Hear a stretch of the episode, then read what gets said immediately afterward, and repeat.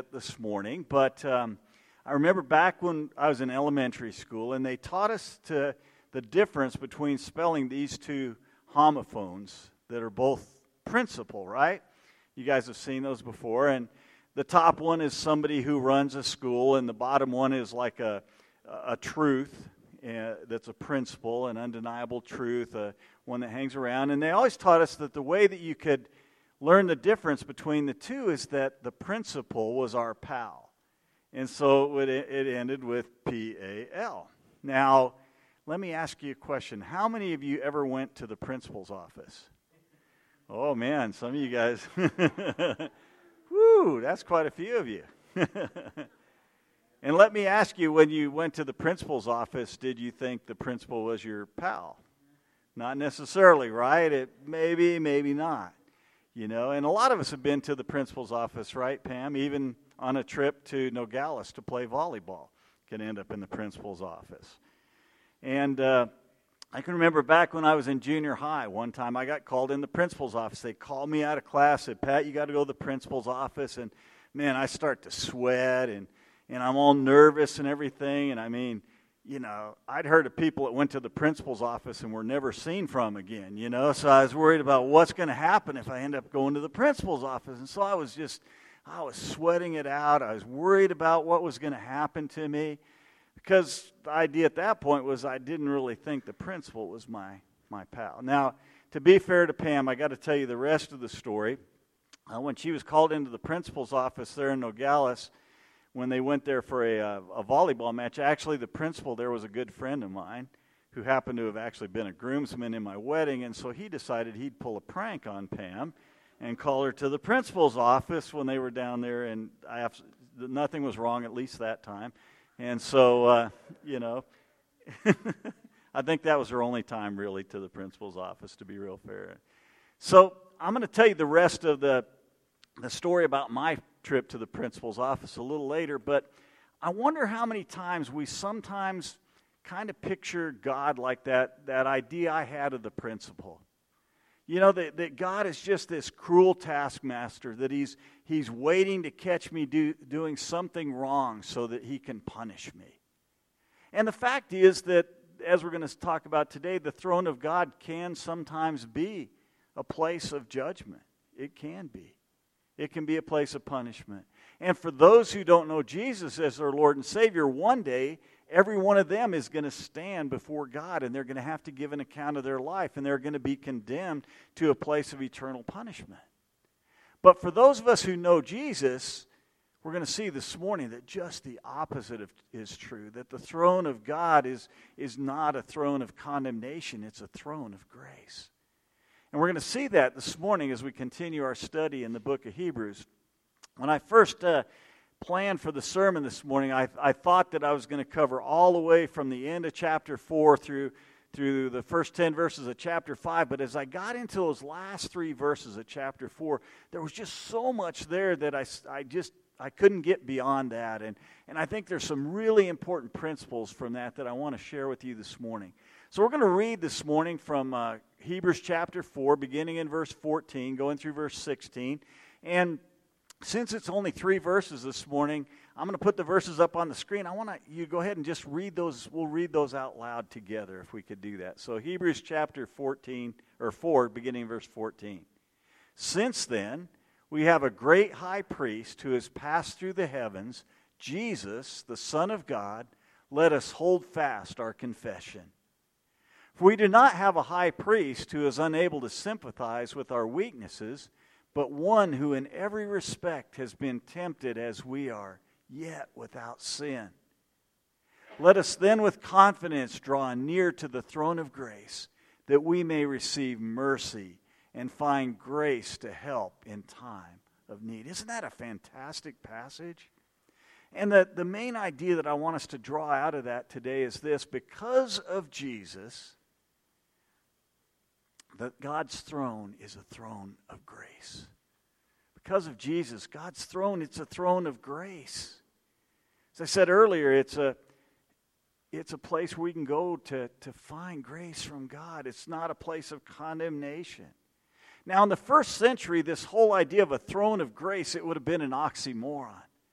Because you didn't go to the throne of the king unless you were invited in.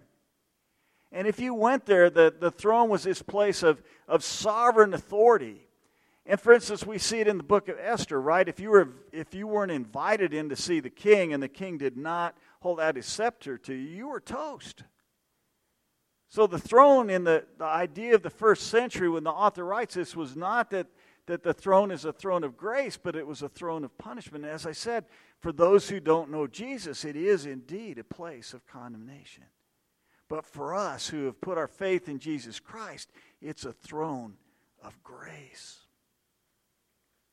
And there's, there's two exhortations that we find in this passage that help us to understand how we can approach the throne of God as a throne of grace. Two exhortations there. And I'm going to see this morning, can you help me find where's the first exhortation that we see in this passage? What's that? Yeah, let us hold fast to our confession. Let us hold fast to our confession. The idea of holding fast, it means to, to cling to something with all that we have that we use all our strength to hang on to it. And, and as Ryan shared with us a few weeks ago, this idea of our confession, it's our profession of faith in Jesus Christ. It's the, the proclamation that Jesus is greater than anything or anyone else, and that I've staked my whole life on the fact that, that what he did on the cross was adequate to pay for my sins and, and provide a relationship with God. So it says here that we're to, we're to hold fast, we're to hang on to that with all we have. And as, as the author's writing here, he's remember he's writing to these, these Christian Jews who, were tent, who wanted to kind of go back to their old Jewish religion. He's saying, No, don't ever do that. He says, if you want to have a throne of grace, you have to hang on to Jesus with all you've got. I love how the, uh, the famous preacher Charles Spurgeon, I love what he what he said about holding fast. Here's what he said He said, Shall we desert him now that he has gone into heaven to represent us? Now that he has fought the fight and won the victory on our behalf and gone up to heaven as our representative? God forbid. I think that's so right, isn't it? That we, we need to hang on to our confession of Jesus with all that we have. But, but the question is, how do I do that? And the answer to how do I do that is found in the second exhortation that we find here. What's the second one? We saw the first one hold fast our confession. What's the second one? Yeah, let us draw near with confidence to the throne of grace. And so, what he's saying here, he says, the way that you hang on to your faith, the way that you hold fast to your confession is that you draw near to God with confidence. So we could say this that we hold fast by drawing near. That's really, I think, the, the, what he's saying here. That's how you do it. If you want to know how to, to hold fast to your confession of faith, then you have to draw near to God. That word draw near there is a really interesting word. It, it literally means to come facing forward. And that's what God is doing. He's saying, you don't have to kind of like back into the throne of grace. You can come facing forward. You know, in the Old Testament, man, they were worried because they'd say, man, if I see the face of God, I'm going to die. And, and because of what Jesus has done, we can go boldly to the throne and we can come facing forward and we can draw near to Him. And it says that we can do that with confidence. That's a really interesting word as well. It's a word that means, literally means all speech. And what he's saying here is that we can, we can draw near to God and we can come and we can pretty much say anything that we want to God, and God's going to listen to us.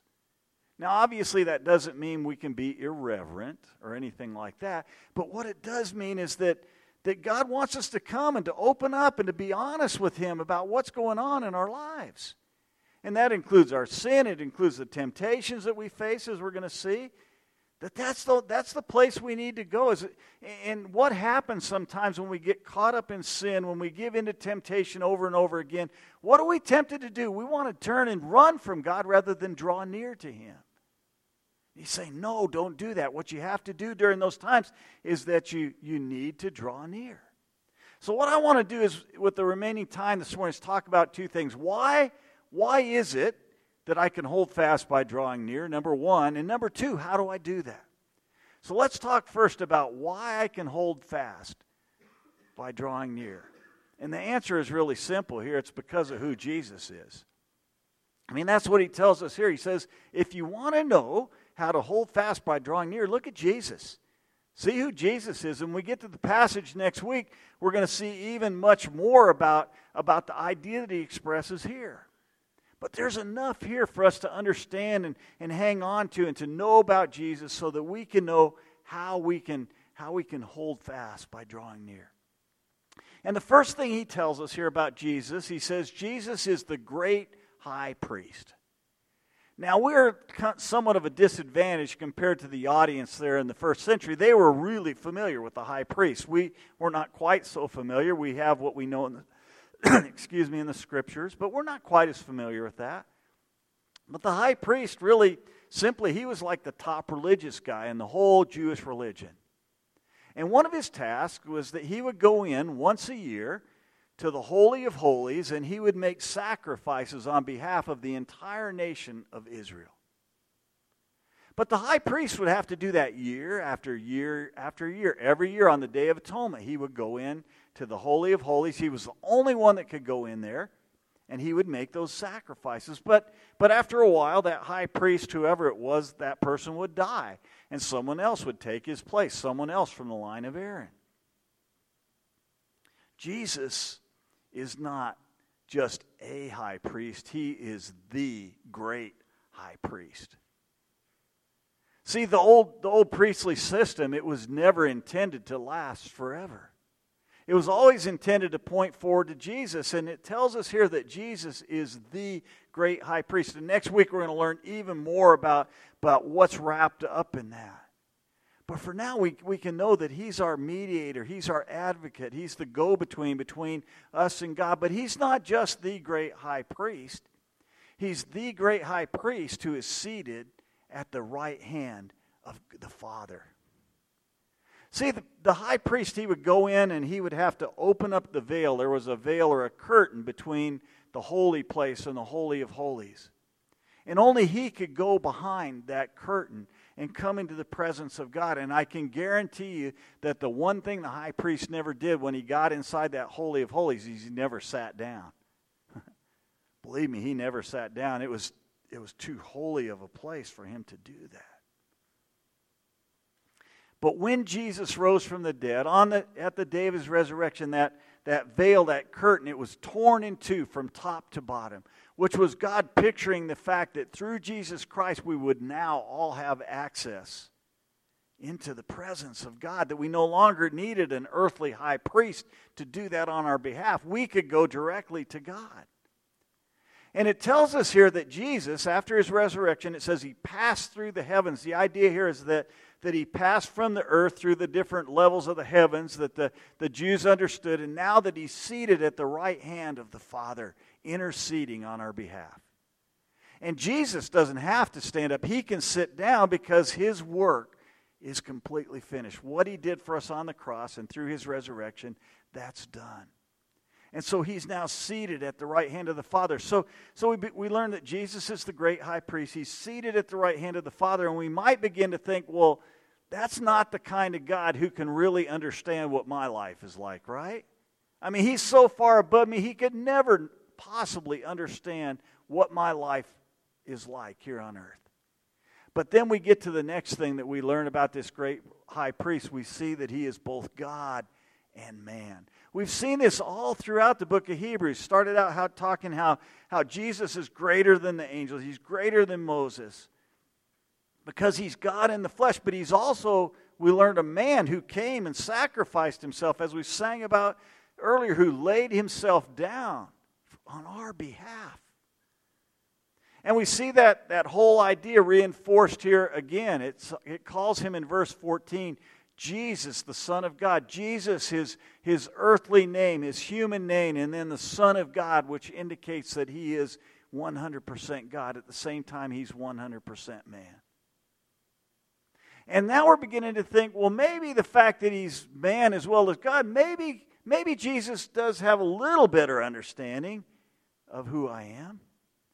And then we get to verse 15. In verse 15, we find out he's not only the high priest who's both God and man, but who knows what we're going through. He knows what we're going through. Everything that we go through, he, he knows what it's like. It says here that, that he sympathizes with us. You know, in our culture, it's, it's kind of a cliche thing to say, I feel your pain, right? Well, Jesus literally did feel our pain. That word to sympathize, it means to suffer along with. He feels our pain. He knows what we're going through. He knows what it's like to be hungry and thirsty. He knows what it's like to be tired. He knows what it's like to be ridiculed. He knows what it's like to be betrayed by his friends. He knows what it's like to suffer physical pain. He knows what it's like to die. And he even knows what it's like to have the sin of all mankind poured out upon him. So when we're tempted to think that God, you don't you don't really know how it is, the truth is is that we don't really know how much Jesus suffered. He was tempted, he was suffered, he suffered in ways that that we'll never have to face. And so he knows what it's like to be us. And therefore, when we go before him, when we go before that, that throne of grace, we don't get condemnation. When we come before Jesus and we say, Man, I'm just, I'm struggling with this sin, I, I'm struggling with this temptation. Jesus doesn't say, Go away from me, you little sinner. He says, I understand what it's like because I've been tempted like that myself. And I'm here to give you help.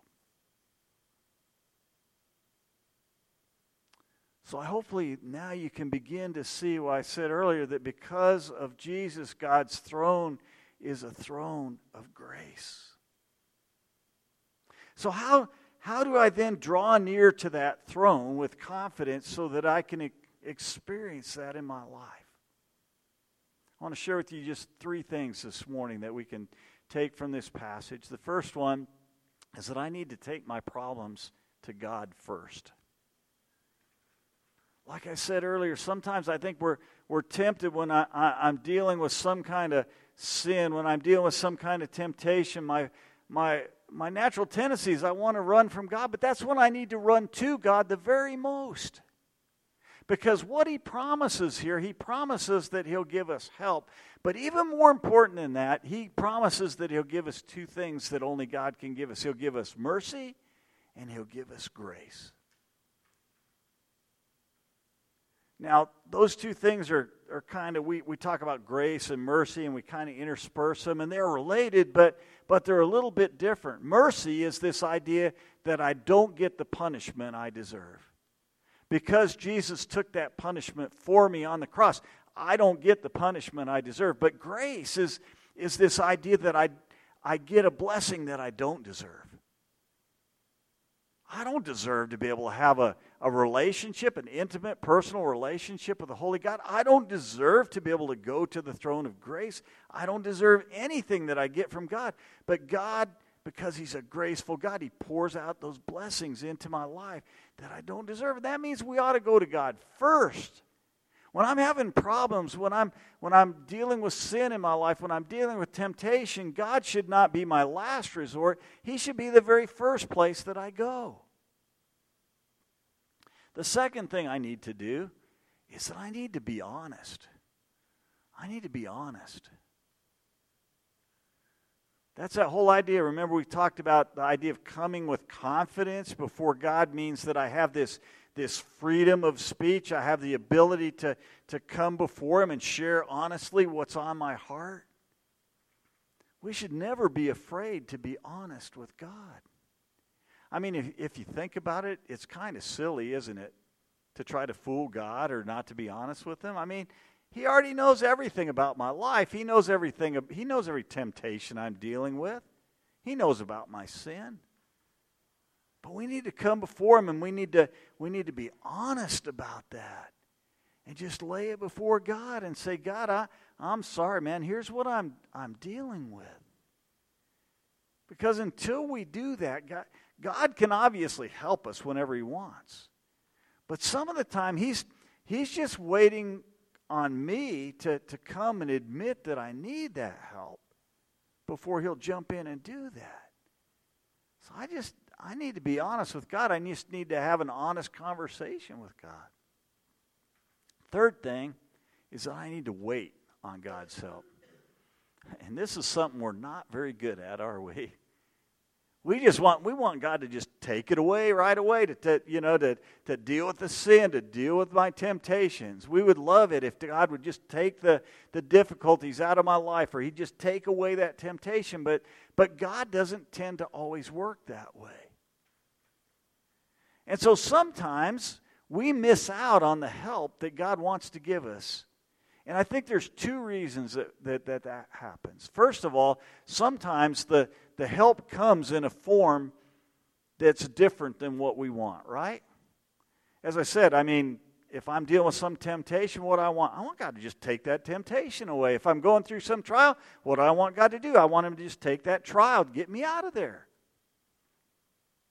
But God doesn't always do that. I think sometimes He he wants us to, to be part of that process. God wants me to be doing something, to, to be part of getting by that temptation. So He doesn't just necessarily take it away. Let's say I'm dealing with some kind of addiction, whether it be alcohol or, or drugs or pornography or whatever it might be. And it would be great, wouldn't it, if we could just pray to God and God say, God, I'll, God says, I'll just take that temptation away. But He doesn't do that most of the time. What He does do, though, is he gives us the ability to, to find some ways to, to get other people to help us with that. Maybe it means I got to go find a group somewhere. Maybe it means I have to find someone who can hold me accountable and help me to work through those things.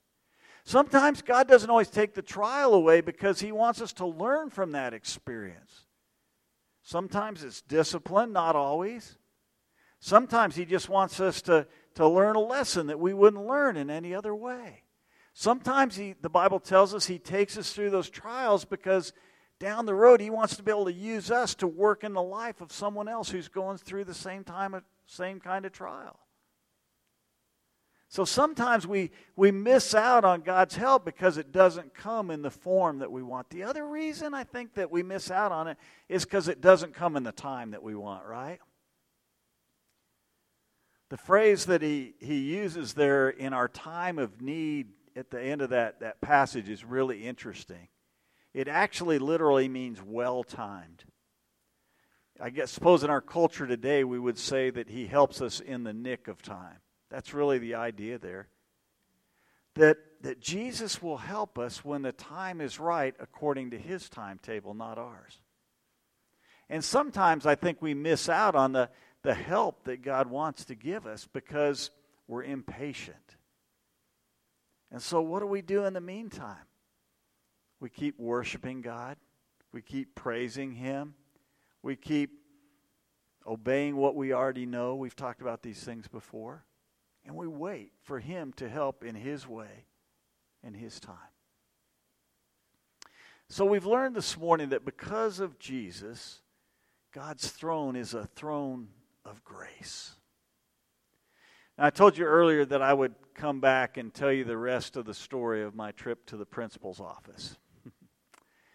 so uh, I'm going from my class, go up to the office, and uh, the secretary tells me to sit down and have a seat, you know, so now I'm getting even more nervous.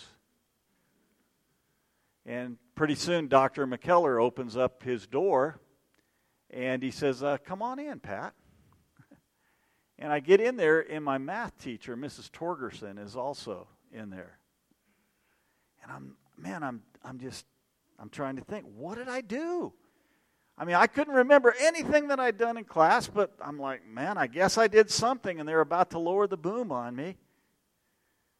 And uh, Dr. McKellar began to speak. He said, Pat, do you know why we called you in here today? And I'm like, no, I really don't. I don't think I did anything wrong. He says, no, reason we called you in is that that uh, we're going to give you a math award at the end of the year at the honors assembly. Now, the fact that I ever won a math award talk about mercy and grace, that was it for sure. But you know, I, I think about that, how I had how I had needlessly worried about that encounter all along. Because I had a wrong idea about, about the principal there. And the same thing can happen to us too. We get these wrong ideas about God sometimes, and it keeps us from drawing near to God when we need to do it most. Now, all of us this morning here, we all have needs, right? And our biggest need, I guarantee you for all of us, is that we need to have God do something about our sin. That's our biggest need. Now, some of you that are joining us this morning, you may have never put your faith in Jesus Christ. And if that's true, then the throne of God is not a throne of grace for you. Just I'm just being honest and open with you. So if you've never done that, I want to invite you to do that this morning, to do some of the things that we already talked about, just to draw near to God and say, God, I'm sorry. I'm, I'm a sinner. And there's nothing I can do about my sin. And I want to trust my life to Jesus Christ alone. I trust that, that on the cross he paid the penalty for my sin. And that he rose from the grave to prove his mastery over sin and death. And I'm willing to commit my life to him. I want him to take charge of my life. I commit to following his leadership in my life. And if you've never done that, you can do that right where you are, whether you're in this room with us this morning, whether you're joining us online. God isn't really interested in fancy words. You don't have to pray any specific prayer. You just need to tell him what's on your heart. And you can experience God's throne as a throne of grace. And if you do that, I just ask one favor. Would you let us know that you've done that? Because we want to be able to come and walk alongside you and help you to be able to take your next steps in your walk with Jesus. Because I know that's not always an easy thing to know where to go next. So we'd love to help you with that. But I also know that, that probably most of you in here have already made that decision in your life. But maybe, maybe you're dealing with some, some temptation that you just can't seem to get victory over. Maybe there's some sin in your life that you just commit over and over and over again. Maybe you're going through some trial in your life, some difficult time in your life, whether it's physical or emotional or spiritual. And, and frankly, you're kind of at a point where you're, you're tempted to just give up your faith altogether. And my encouragement to you this morning is don't, don't give up. Please don't give up. You have a God in heaven who is a God of grace, a God who loves you, a God who is for you a God who wants the very best for you. And He promises that if you will draw near to Him with confidence, that He will give you the help you need in your time of need. Let's pray. Father, I, I'm so grateful for this passage. What an encouragement it is, Father. Father, I know sometimes we can all feel like that, that trip to the principal's office that we kind of dread going into God's presence. But Father, thank you that you love us and care for us. Thank you that those who know Jesus as Lord and Savior certainly don't ever need to fear going into your presence because your throne is a throne of grace. Father, we're also grateful for that. I want to pray for anybody this morning who has never experienced your grace through Jesus that today would be the day that they make that decision. And I want to pray also for those who are struggling right now with whatever that might be. That rather than running away from you, that they would draw near to you with confidence. Apply the principles that we've learned today. Father, thank you that you are our help in time of need. Thank you for that in Jesus' name. Amen.